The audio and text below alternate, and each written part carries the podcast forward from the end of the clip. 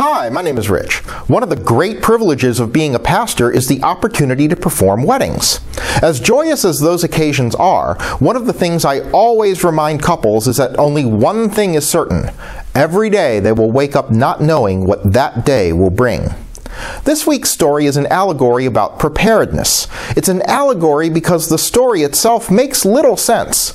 There are bridesmaids but no bride, and a wedding reception that begins at midnight.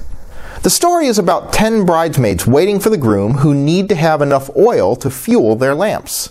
Five are wise enough to bring extra oil. Five do not, and their oil runs out. Many consider the oil to be a metaphor for faith. The oil is what you need to get you through whatever's coming. Maybe it's faith, maybe it's love, maybe it's confidence. Whatever it is, when the bridesmaids who have extra don't share it, that's because it represents something you have to have for yourself. Your faith has to be your own. Confidence that you have what it takes to make it through has to be your own. No one else can have confidence for you. And you should have it before you need it.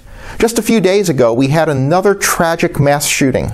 And after every such incident, some people claim it's too soon to talk about what could be done to prevent it. But if this story tells us anything, it's that it's never too soon to be prepared because we don't know what's coming. See you on Sunday.